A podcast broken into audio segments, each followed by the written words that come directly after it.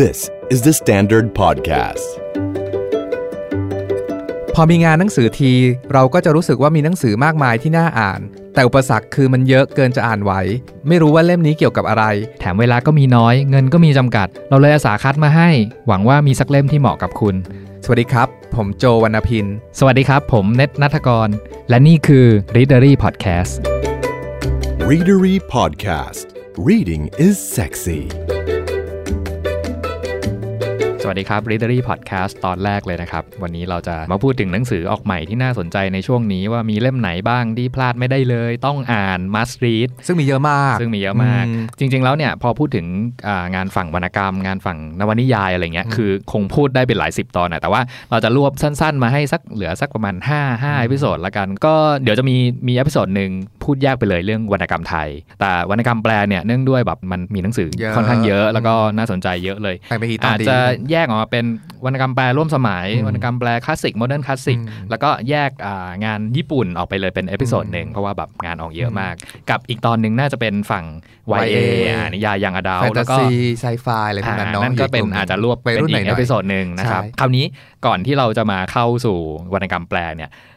ถามพี่โจดีกว่าว่า จริง ๆ แล้วเนี่ยเราแยกวรรณกรรมแปลร่วมสมัยกับงานคลาสสิก modern classic ออกจากกันยังไงครับ คืองี้เวลาเราแบ่งหมวดหมู่หนังสือเนี่ยที่เราคุ้นเคยกับร้านหนังสือเนี่ยมันจะแบ่งเป็นตามหมวดหมู่ หรือตามอารมณ์ของหนังสือ เช่นฆาตกรรม ดราม่านิยายรัก แต่มันมีวิธีการแบ่งหนังสืออีกแบบคือแบ่งตามอายุของหนังสือหรือตามช่วงเวลาที่เขาตีพิมพ์นั่นแหละคือถ้าเอาสงครามโลกครั้งที่หนึ่งครั้งที่สองเป็นหลักหนังสือไหนออกช่วงประมาณเนี้ยต้องประมาณเนาะประมาณปีพันเก้าร้อยสิบกว่าๆจนถึงเก้าหนึ่งพันเก้าร้อยสี่สิบห้าอะไรประมาณเนี้ยอันนี้เรียกว่าช่วงยุค modern classic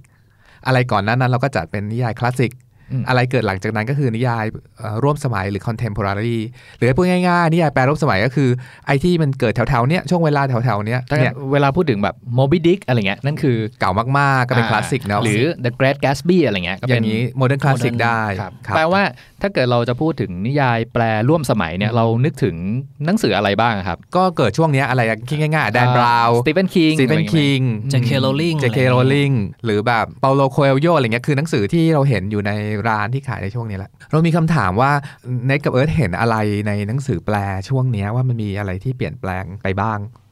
ผมว่าในช่วงช่วง 5 ปีที่เราทำร้านหนังสือมาแล้วกันนะอืมคือ คือเราเห็นอ่าสำนักพิมพ์ที่ทำอ่าวรรณกรรมแปลเนี่ยเยอะขึ้นแล้วกันแต่ว่า เป็นสำนักพิมพ์ขนาดเล็กซะเป็นส่วนใหญ่ คือสำนักพิมพ์ใหญ่เนี่ยก็ยังทำงานแปลต่อเนื่องนะ แต่ว่าสิ่งที่เราเห็นเห็นเยอะขึ้นละกันคือสำนักพิมพ์ขนาดเล็ก ซึ่งเพิ่งเพิ่งเกิดขึ้นมาในช่วงแบบ4ีหปีเนี่ย อย่างเราเห็นสำนักพิมพ์กำมะหยี่อย่างเงี้ย ซึ่งอันนี้ไม่เล็กแล้วล่ะ เพราะว่าหนังสือเริ่มเยอะขึ้นเรื่อยๆ มีสำนักพิมพ์ Library House ที่ทำหนังสือแปล Modern Classic อ่า Mary Go Round อืม Ernest Publishing คือเอ่ยชื่อไม่หมดหรอกต้องกราบขออภัยเพื่อนสำนักพิมพ์มาณที่นี้ คือแต่เราว่าหนังสือช่วงเนี้ยสิ่งที่เราเห็นเลยนะหนังสือสวยขึ้นรู้สึกกันไหมใช่ว่าเล่มนั้นก็น่าซื้อเล่มนี้ก็น่าซื้ออะไรเงี้ยproduction เขาดีขึ้นมากเลยมีการออกแบบปกการเลือกหนังสือเองก็ด้วยให้น่าสนใจมากขึ้นเนี่ยครับมันก็แบบกระตุ้นให้เราแบบอยากอ่านมากขึ้น อยากซื้อมากขึ้น อีกสิ่งหนึ่งที่เราเห็นคือ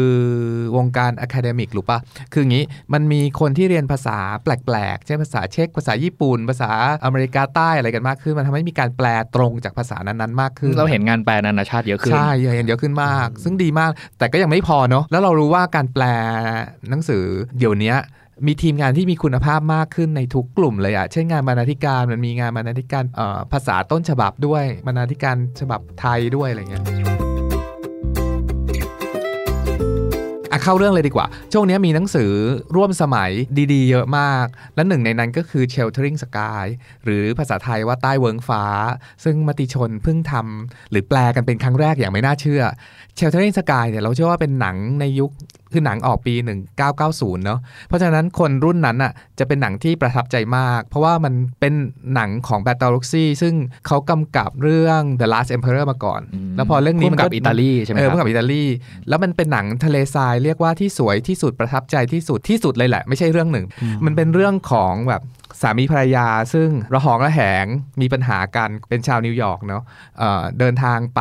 ทะเลทรายกับเพื่อนอีกคนหนึ่ง แล้วแล้วแล้วหนังสือเรื่องเนี้ยก็พาเราลากยาวไปจนถึง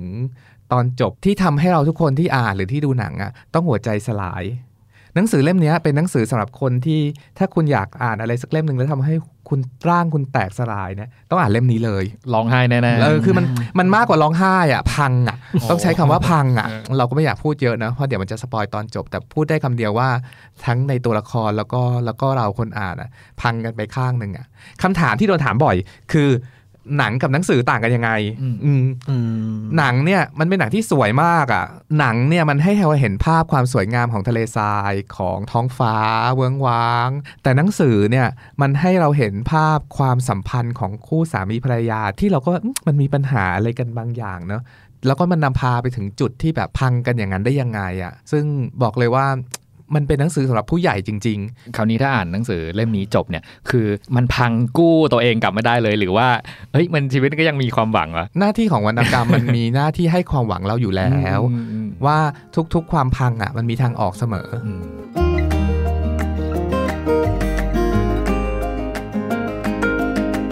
คราวนี้ พูดถึงอ่าเรื่องเนี้ยมันเคยเป็นหนังนะ ผมมีอีกเล่มหนึ่งอืมที่จะแนะนำด้วยก็คือ Fight Club ของชักพาลานิก อันอ้าวนี้ไม่ใช่ของแบรดพิตต์เหรอไม่ใช่แล้วอันนั่นนักแสดงไหม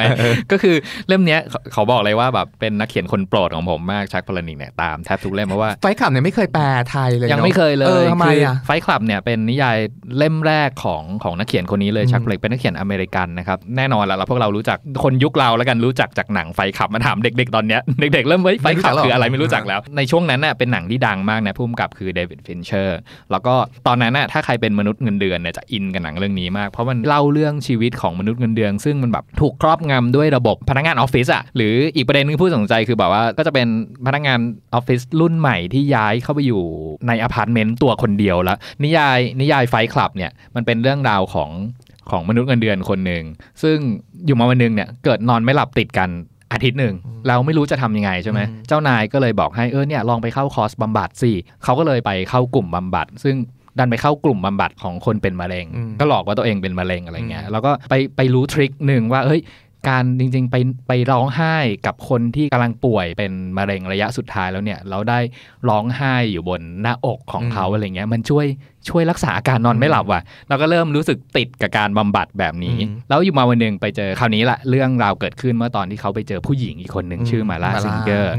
อะ ไปจับได้ว่าเป็นพวกโกหกเหมือนกันอืมว่าไม่ได้ป่วยจริงอืมแต่อืมแต่ต้องการมาเข้าคอร์สอะไรเงี้ยแล้วเรื่องราวก็ดำเนินต่อไปจากนั้น คือไปเจอผู้ชายอีกคนหนึ่งซึ่งเป็นคนที่สำคัญมากในเรื่องคือไทเลอร์เดอร์เดนอืมผู้ชายคนนี้แหละที่จะทำให้ตัวละครหลักของเราเนี่ยเกิดความคิดประหลาดขึ้นมาว่าเอ้ยจริงๆนะสิ่งที่เขาต้องการนะไม่ใช่การบำบัดเพื่อรักษาอาการนอนไม่หลับ แต่ต้องการบำบัดความเป็นมนุษย์เสงเครงอยู่ในออฟฟิศแล้วตอนที่พี่เนทอ่านหนังสืออะมันต่างกับตอนดูหนังไหมอะอารมณ์อะสิ่งที่ที่คนจะชอบอ่านนิยายเล่มนี้เนี่ยคือเวลาเราถามเพื่อนว่าเฮ้ยมีนิยายในดวงใจเล่มไหนบ้างอะไรเงี้ยเวลาถามเพื่อนผู้หญิงอะเพื่อนผู้หญิงมีลิสต์รายชื่อหนังสือมาให้เราเต็มไปหมดเลย แต่เพื่อนผู้ชายอะไม่ค่อยมีอืมแต่ปรากฏว่าผลการสำรวจของอาที่อเมริกาเนี่ยเขาพูดว่า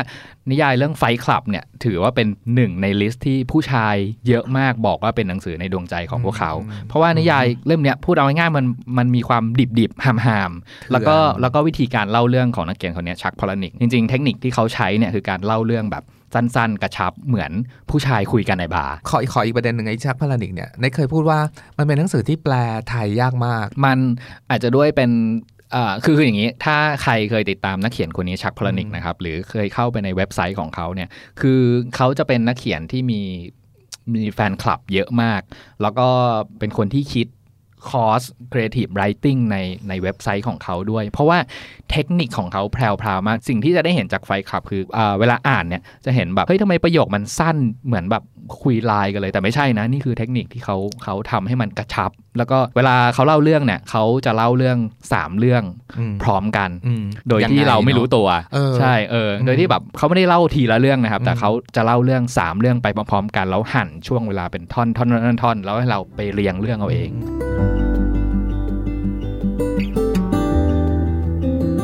วรรณกรรมแปลร่วมสมัยสมัยนี้มันน่าสนใจมันมีมันมีหนังสือแปลดีๆ ให้เราอ่านเยอะมาก คือริทเ r รี่เราให้ความสำคัญกับหนังสือมากๆเนาะเราตั้ง book team ขึ้นมาเพื่อที่จะวิเคราะห์คุยเรื่องหนังสือกัน แล้ววันนี้เราแนะนำหนึ่งในทีมเราชื่อพี่เอิร์ธ ครับก็ตอบรับพี่เอิร์ธครับสวัสดีครับอืมเหมือนเดี๋ยวต่อไปเนี่ยเอิร์ธก็จะแนะนำหนังสือจากเกาหลีอีกเล่มหนึ่งที่เป็นของเกาหลีที่น่าสนใจมากหนังสือใช่ชื่ออะไรครับเอิร์ธชื่อคิมจียองเกิดปี 82 ครับอืมก็คนเขียนนะชื่อโชนำจูนะครับก็คือเป็นหนังสือที่ออกในปี 2016 และเป็นหนังสือที่ดังมากในปีนั้นนะครับคือเป็นหนังสือที่พูดเกี่ยวกับเฟมินิสต์ จ๋าๆเลยในสำหรับเกาหลีใต้เลยนะครับ ก็คือในปีแรกที่ขายอะเขาขายได้แบบ2 0 0แสนกว่าเล่มในปีเดียวนะครับ ในปีนั้นเลยอะไรเงี้ยปัญหาของมันเนี่ยมันเกิดขึ้นจากวันหนึ่งที่คิมจียองอะเขาต้องไปเทศกาลชูช็อกครับ ซึ่งมันเป็นเทศกาลที่ผู้หญิงอะเมื่อแต่งงานแล้วอะจะต้องไปอยู่บ้านผู้ชายเพื่อไปอยู่ในครัวแล้วก็แบบทำครัวตั้งแต่เช้ายันเย็นเพื่อเตรียมอาหารให้กับที่บ้านของผู้ชายกินอะไรเงี้ยแต่ตัวฝั่งผู้ชายสามีพ่อสามีอะไรเงี้ยเขาจะนั่งจิบ โชจูกินกันไปเพลินๆไปอะไรเงี้ยแล้วมันเกิดความเกิดคำถามแหละเขาเกิดคำถามว่าเอ้ยสิ่งที่เราทำมันมันโอเคแล้วเหรอโอเคเหรอออะไรเงี้ยเออมันเป็นวันหยุดยาวนะเว้ยแล้วแบบไม่ได้อยู่กับครอบครัวตัวเองก็ต้องมาอยู่กับครอบครัวใครก็ไม่รู้ต้องแบบมาทำงานงกๆๆๆอะไรเงี้ยมันก็เกิดปากเสียงขึ้นประมาณหนึ่งแต่เรื่องมันตลกมากตรงที่ว่าตัวสามีเองอะก็ดึงเธอออกมา แล้วก็แบบออกมาคุยอะแบบออกมาออกจากวงมาคุยข้างนอกนิดนึงอะไรเงี้ยแล้วก็แบบ เข้าใจว่าผู้หญิงเหมือนโดนครอบงำอะไรบางอย่างจะพาไปพบจิตแพทย์อีกอะไรเงี้ยมันก็แบบเป็นเรื่องตลกตลกประมาณหนึงไปอะไรเงี้ยแต่ทีเนี้ยในเล่มนี้เองอะมันไม่ได้พูดถึงประเด็นสามี ภรรยาแค่นี้นะครับ มันมีอีกหลาย ๆ ประเด็นที่ที่ผู้หญิงเกาหลีเขาโดนกระทำกัน อย่างในครอบครัวเองนะฮะอ่าครอบครัวที่มีลูกผู้ชายและลูกผู้หญิงอย่างเงี้ยแล้วกัน ก็จะมีความไม่เท่าเทียมมันเกิดขึ้นเฮ้ยเลือดข้นคนจางประมาณนั้นครับสิ่งที่มันเกิดขึ้นของของครอบครัวเกาหลีอะมันเป็นอย่างนี้คือถ้าสมมติว่ามีอาหารแบ่งครึ่งกันเนี่ยลูกผู้ชายได้ก่อนเออแล้วลูกผู้หญิงถึงจะได้ที่หลังอืมอะไรประมาณนี้ แต่เล่มเนี้ยมีประเด็นเร็ว ๆ นี้เลยก็คือมีแฮชแท็กหนึ่งก็คือไอรีนานอืมอ่าไอรีนนี่เป็นอ่านักร้อง girl group ของอ่า Red Velvet นะครับซึ่งเขาว่าอ่านเล่มนี้ แล้วโดนแฟนๆอะแอนตี้อย่างนั้นเลยแอนตี้ว่าเอ้ยทำไมถึงเป็นเฟมินิสต์อะไรเงี้ยแฟนผู้ชายเนี่ยอ่าเผารูปทิ้งตัดรูปทิ้งโดนแอนตี้นู่นนี่นั่นอะไรเงี้ยแต่ว่าความเจ๋งของมันคือ มันทำให้ยอดขายของหนังสือเล่มเนี้ยดีขึ้นอืมในฝั่งของผู้หญิงนะอืมมันก็เลยเหมือนเป็นภาพสะท้อนว่าเอ้ยการพูดในปี 1982นู่นนี่นั่นอะไรเงี้ยกับณปัจจุบันมันก็เรื่องมันยังเป็นเรื่องเดียวกันอยู่อะไรเงี้ย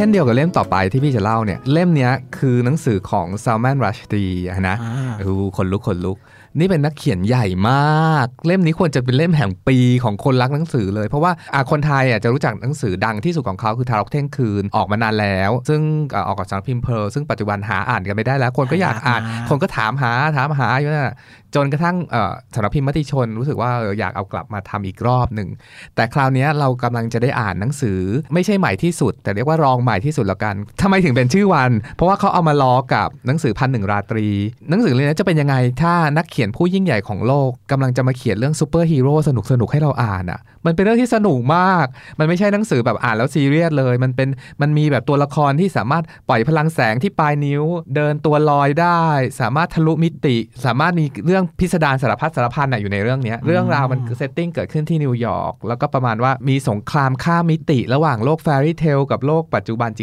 ริง ๆ อะไรเงี้ย ฟังดูแล้วมันไม่ไม่เหมือนว่าจะมาจากการเขียนของนักเขียนที่ที่ได้รางวัล Booker Prize เขาไม่ได้เป็นแค่ได้รางวัล Booker Prize ปีประมาณ980 กว่ากว่า something เนาะ ในปีในครบรอบของ Booker Prize ปีที่ 25 กับปี 40 ประมาณปี 1994 กับปี 2005 เนี่ยเขาได้ประมาณว่าเป็นหนังสือยอดเยี่ยมของ Booker Prize ตลอดการ of all time ของทุกเล่มชนะทุกเล่มอะพูดขง่านาดยๆนั้นนะพี่ขนาดนั้นเลย แล้วประวัติเขาน่าสนใจมากซัลมานรัชดีเนี่ยในในเรื่องทารกเที่ยงคืนเนี่ยอ่าเขาเขียนถึงช่วงเวลาที่อินเดียได้รับเอกราช แล้วพูดถึงเด็กประมาณ 251 คนเลยประมาณอย่างเงี้ยเกิดขึ้นพร้อมกันแล้วมีพลังจิตสามารถส่งถึงหากันได้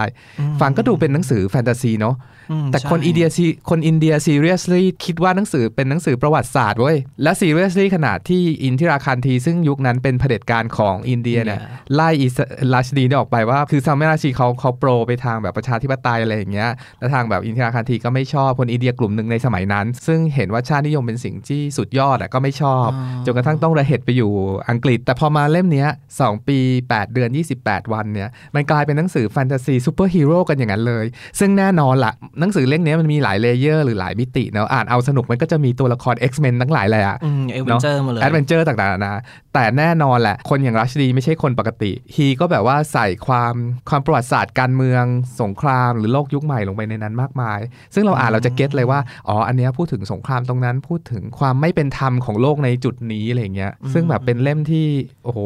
ต้องพูดว่าพลาดไม่ได้จริงๆอะครับคือเรื่องถ้าเนี้ยอ่านเอามันก็ได้ ถ้าอ่านเอาเรื่องก็ได้ไปอีก ขอจบด้วยสิ่งนี้รัชดีเขาพูดว่าทุกอย่างในโลกเนี่ยมันสัมพันธ์กัน บางคนคิดว่ามันเป็นเรื่องจริง บางคนคิดว่ามันเป็นเรื่อง fairy tale หรือเรื่องแบบในจินตนาการ แต่มันคือเรื่องเดียวกันมาเล่มของผมบ้างครับ เล่มนี้ใครเคยอ่านพอลออสเตอร์ บ้างแล้วนะครับอืมที่ออกมาเมื่อสักสองสามปีที่แล้วของสำนักพิมพ์กำมะหยี่เนอะอืมตอนนั้นพอลออสเตอร์เนี่ยเป็นนักเขียนอเมริกัน แต่ว่านิยายของเขาอะส่วนใหญ่ได้รับการยกย่องในแง่ของเป็นนิยายที่พูดถึงความหมายของตัวตนมนุษย์คนหนึ่งอะไรเงี้ยงานยุคแรก ๆ ของเขาที่พูดถึงเนี่ยเล่มเนี้ยที่สำนักพิมพ์กำมะหยี่เอามาพิมพ์นะครับ ชื่อเรื่องคือ The New York Trilogy คืออาชื่อไทยก็คือนิวยอร์กไตรภาค มันเป็นนิยายสั้น 3 เรื่อง รวมเข้ามาอยู่ในเล่มเดียว คือแน่ๆ คือเป็น 3 เรื่องที่ไม่เกี่ยวข้องกันเลยนะ จริงๆแล้วเล่มเนี้ยมันเป็นนิยายนักสืบพูดวันนี้ก็ได้อืมแต่ว่าด้วยความเป็นพออสเตอร์เนี่ยคือเขาไม่ได้เขียนนิยายนักสืบตามขนบเดิมนะ แต่ว่า เขาอะใส่ความเป็น post modern เข้าไปในงานอ่างานเขียนแบบนิยายนักสืบของเขาอีกทีหนึ่งคือจริง ๆ แล้วเขาไม่ได้ออกไปสืบเป็นตำรวจสืบคดีความอะไรเงี้ยบางทีมันเป็นสืบค้นเข้าไปในจิตใจตัวเองอะไรเงี้ยพูดพูดพูดมาจากงงๆนะต้องต้องลองอ่านมามาเล่มเนี้ยมันก็ยังเป็น 3 เรื่องที่เป็นนิยายสืบสวน เรื่องสั้นๆ และการ3เรื่องรวมกันอะไรเงี้ยแต่ว่าประเด็นก็ยังเป็นการสืบสวนที่แบบไม่ไม่ใช่นิยายสืบสวนแบบตามขนบอะอย่างอย่างเรื่องแรกเนี้ยเรื่องเนี่ยเกิดขึ้นในคืนวันหนึ่งอยู่ดีๆ ตัวตัวละครหลักของเรื่องเนี่ยก็ได้รับโทรศัพท์ขึ้นมาแล้วก็แล้วก็ถามว่าอ่านั่นคุณพอลออสเตอร์หรือเปล่าครับอืมอันนี้คือล้อหนึ่งชั้นแล้วนะก็คือล้อชื่อนักเขียน ซึ่งมันเป็นอืมชื่อตัวละครในนิยายอีกทีหนึ่งแต่ว่าเอาเข้าจริงๆตัวละครหลักเนี่ยไม่ใช่พอลออสเตอร์แต่เป็นนักเขียนอีกคนหนึ่งซึ่ง เคยเคยเขียนกวีเมื่อสมัยหนุ่มๆอะแต่ไม่ชอบรู้สึกไม่ชอบงานตัวเอง ก็เลยเปลี่ยนนามปากกาไปเป็นนิยาย เขียนนิยายนักสืบดีกว่า แล้วก็สร้างตัวละครนักสืบขึ้นมาจนโด่งดังขึ้นมาอีกตัวหนึ่งอะไรเงี้ยปรากฏว่าไอสายโทรศัพท์ที่เข้ามาครั้งแรกนั้นน่ะเขาก็ไม่ได้สนใจใช่ป่ะก็วางไป แต่คืนต่อๆมา ก็มีโทรศัพท์เข้ามาเวลาเดิมอีก2อสามครั้งอะไรเงี้ยครั้งที่สามก็เลยแบบเออทนไม่ได้แล้วยังไงก็ต้องรับรู้สึกว่ามันเป็นอะไรที่แปลกมากๆ รู้สึกว่าเฮ้ยสิ่งนี้จะเป็นแรงบันดาลใจในการเขียนอะไรของเขาต่อได้หรือเปล่าวะก็เลยรับโทรศัพท์ขึ้นมาแล้วปรากฏว่ายังถามเหมือนเดิมนั่นคุณพอลออสเตอร์หรือเปล่าครับ คราวนี้ไอ้เจ้าตัวรับเลย ใช่ครับผมพอลออสเตอร์มีอะไรหรือเปล่าอะไรเงี้ยสมมติปลายสายบอกว่าเรามีเรื่องให้คุณช่วย อยากให้คุณช่วยสืบคดีหนึ่งให้อะไร เงี้ยอืมเรื่องราวเริ่มต้นจากตรงนี้คือตัวละครซึ่งไม่ใช่พอลออสเตอร์นะ แต่ปลอมตัวเป็นพอลออสเตอร์ไปเป็นนักสืบสืบคดีอีกทีหนึ่งบ้าบอมากอะบ้าบอมากเลยซับซ้อนมากนั่นแหละครับคืออันนี้ที่ที่บอกว่าจริงๆอะสิ่งที่พิเศษของพอ Paul อสเตอร์ Auster คือเขาไม่ได้เขียนนิยายสืบสวนแบบทั่วไปอะแต่เป็นแบบสืบสวนแบบ post modern พูดอย่างนี้ก็ได้เขาเออเขารวม 3 อันนี้ absurd existential แล้วก็ crime fiction อืมตอนที่เราได้ยินว่ากำมะหยี่จะออก poster นี่เราก็แบบคนลุกเนาะแบบว่าโหยเป็นนักเขียน เจ๋งของยุคนี้นี่คือตัวอย่างของนักเขียนวรรณกรรมร่วมสมัยที่เราพูดถึงกันอยู่นี้ไงคือนอกจากหนังสือที่พูดไปแล้วเนี่ยมันก็แบบตื่นเต้นทั้งหลายแหล่เลยเนาะพอออสเตอร์แบบว่าชักพลานิกซามารัชดีโอ้ยคนใหญ่ทั้งนั้นอะแต่แบบมีอีกที่เราแบบ พลาดไม่ได้คือหนังสือของจอห์นคอนเนลลี่ที่นานมีออกมาเป็นเล่มที่ 2 เล่มนี้ชื่อว่าเมืองมรณะ เล่มแรกเนี่ยถ้าใครอ่านกันไปแล้วชื่อต่อหน้าต่อตาย เอาเริ่มเริ่มต้นที่ต่อหน้าต่อตายพูดถึงแบบว่าหนุ่มคนหนึ่งที่แบบว่าต้องเสียทั้งอาชีพ แล้วก็ภรรยาและลูกแล้วก็ตามหาคนฆ่าอะไรเงี้ยมัน drive ด้วยความแค้นจอห์นคอนนอลลี่เนี่ยเป็นนักเขียนรางวัล พวกกลุ่ม mystery กวาดไปแล้วทุกรางวัลตั้งแต่นักเขียนหน้าใหม่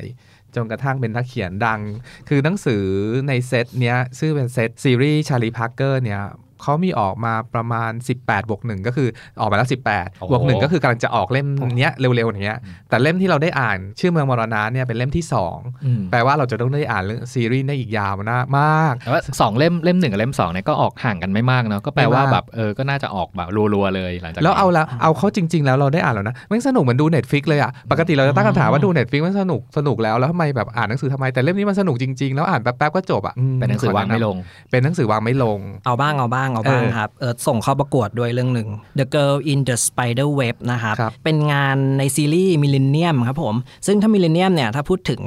ย้อนกลับไปมันจะมีมาแล้ว 3 เล่มนะครับ ซึ่งแปลออกในสำนักพิมพ์เออร์เนสนะครับ เล่มเล่มแรกก็คือพยักสาวเราสั่งมังกรคุ้นๆกันหรือยังเล่ม 2 คือพยักสาวผมไฟสังหาร แล้วก็เล่ม 3 คือพยักสาวเตลังแตนคือมีเกิเป็ร์นลวิทยาก็แททูอะไรพถูวกกนั้นต้องคืออันนั้นเลยที่ป็ครับหงที่มีหนังด้วยอ่าแต่ว่าคนเขียนเปลี่ยนครับ สตีลอสันเนี่ยเขา เขาเพิ่งเสียชีวิตไปเมื่อปี 2004 เนาะซึ่งอันเนี้ยทางต้นสังกัดอะเขาก็หานักเขียนใหม่นักเขียนใหม่เนี่ยชื่อเดวิดลาเกอร์คลานนะครับซึ่งมาเขียนต่อในซีรีส์นี้เป็นเล่มที่ 4 ภาคเนี้ยก็คือยังเอาตัวละครเดิมคู่หูเดิมนะครับก็คือนักข่าวจากนิตยสารแล้วก็แฮกเกอร์สาวสุดป่วนเนี่ยกลับมาจับคู่กันเหมือนเดิมนะครับคราวนี้เขาจะยุ่งเกี่ยวกับนักวิทยาศาสตร์ทางด้านคอมพิวเตอร์ ซึ่งกลุ่มความลับที่สะเทือนได้ทั่วโลกเลยแล้วเล่ม The Girl in the Spider Web นี่จะมีเป็นหนังปลายปีนี้ อ่าใช่ครับ เป็นหนังปลายปี อะอีกเล่มที่เราแบบว่าพลาดไม่ได้เลยสำหรับเราและแฟนๆนิโคลัสสปาร์กกลับมาแล้วนะจ๊ะพี่น้อง คือเล่มนี้เป็นเล่มที่ 21 ของเขาแล้วนะฮะ ชื่อเรื่องว่า two by two แปลเป็นไทยว่ากันและกันที่มติชนให้ชื่อมาเนาะใครที่เป็นแฟนนิโคลัสสปาร์กอยู่แล้วก็คงแบบไม่ต้องโฆษณามากอะแต่ใครที่ไม่เป็นแฟนอะเราจำเป็นต้องพูดประเด็นนี้เว้ยหนังสือนิโคลัสสปาร์กอะไม่ใช่หนังสือนิยาย romance ที่พูดถึงเรื่องความรักอืมแล้วตอนจบได้ผัวได้เมียอะไรกันไปแล้วจบเนาะ แต่มันเป็นหนังสือที่พูดถึงความรักความดีงามที่ยังมีอยู่ในโลกนี้ให้เรายังมีความหวังต่อไป คืออย่างนี้อย่างเล่ม 2 by 2 เนี่ย เรื่องมันคือกำลังจะพูดถึงความรักที่ไม่มีเงื่อนไข จะเป็นยังไงถ้าใครสักคนเคยสัญญากับเราว่าเขาจะรักเราไปชั่วนิรันดร์ แล้วก็ทำอย่างนั้นจริง ๆอะเรื่องมันใหญ่กว่านั้นนะมันคือว่าผู้ชายคนหนึ่งอะเคยมีมีทำงานอยู่ แล้วก็มีภรรยา แล้วก็มีลูกสาวหนึ่งคน สุดท้ายก็เสียทั้งงานและเสียทั้งภรรยาไปซัมฮาวเนาะแล้วสุดท้ายคือแบบว่าเขาจะมีชีวิตอยู่ อยู่ยังไง ส่วนใหญ่ของนิยายอะพูดถึงชีวิตที่พังๆอะ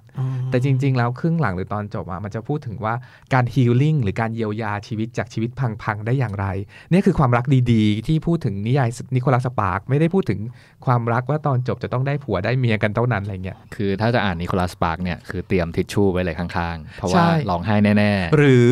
ถ้าคุณกำลังร้องไห้อยู่แล้ว หนังสือเล่มนี้เป็นหนังสือที่เราแนะนำให้คนที่กำลังรู้สึกว่าชีวิตทำไมมันแย่อย่างนี้วะทำไมชีวิตฉันพังอย่างนี้ ลองอ่าน two by two แล้วคุณจะรู้ว่าเฮ้ยชีวิตมันมันมันมีทางไปนะ นี่คือหนังสือนิโคลัสสปาร์กอืมไม่ใช่หนังสือนิยายรักแบบนั้นๆผมเบรกอารมณ์ละกันก่อนที่เราจะร้องไห้น้ำตาแตกคราวนี้มาถึงเล่มเล่มเนี้ยที่อยากแนะนำเพราะว่าเคยอ่านเล่มแรกที่สำนักพิมพ์กำมะหยี่เคยเอามาแปลแล้วของเอ็ตการ์เคเร็ต จริงๆเอ็ตการ์เคเร็ตเนี่ยเป็นนักเขียนที่โด่งดังในเรื่องการเขียนเรื่องสั้นเนอะเรื่องสั้นของเขามันมันสั้นอะมันโคตรสั้นอะอืมสองหน้าจบอะไรเงี้ยอืมเออแต่ว่าพออ่านอ่านเรื่องสั้นของเอ็ดการ์แล้วบางทีเรารู้สึกว่าแบบเฮ้ยทำไมแบบคนเรามันถึงมีจินตนาการในการเอาเรื่องอะไรต่างๆ นานามาเขียนเป็นเรื่องสั้นจังเลยวะอะไรเงี้ยเอออมแล้วก็ที่น่าสนใจคือ อ่าอีกเล่มหนึ่งที่กำมะหยี่เอามาแปลเนี่ยก็ยังเป็นเรื่องเรื่องสั้นแบบสั้น ๆ แบบเดิมนั่นแหละอ่าแล้วที่ที่อีกเรื่องหนึ่งที่ที่ที่น่าสนุกเป็นเกรดละกันที่แบบอ่าเคยเคยเข้าไปดูข้อมูลเขาอะไรเงี้ยคือเขามีพี่ชายอืมแล้วพี่ชายเนี่ยเขาเขาอยู่อยู่ที่ เกาะเกาะหนึ่งในเมืองไทยคือมาอาศัยอยู่เลยเขาเหรนะอแล้วก็เป็นผู้เรียกร้องสิทธิ์ให้กัญชาเป็นสิ่งถูกกฎหมายว้าวแล้วมีเรื่องว้าวแล้วมีเรื่องเรื่องสั้นเรื่องหนึ่งในในเล่มก่อนหน้าของเขาอะไรเงี้ยพูดถึงแบบเขามามาท่องเที่ยวกับพี่ชายเขาที่เกาะทางใต้ของประเทศหนึ่งซึ่งก็คือประเทศไทยเนี่ยแหละแล้วก็เออเออเออแล้วก็เรื่องราวเกิดขึ้น เพราะว่าเขาเมากัญชาอะไรอย่างเงี้ยอืมเรื่องสั้นของเขาอะเป็นคนที่น่าสนใจทีเดียว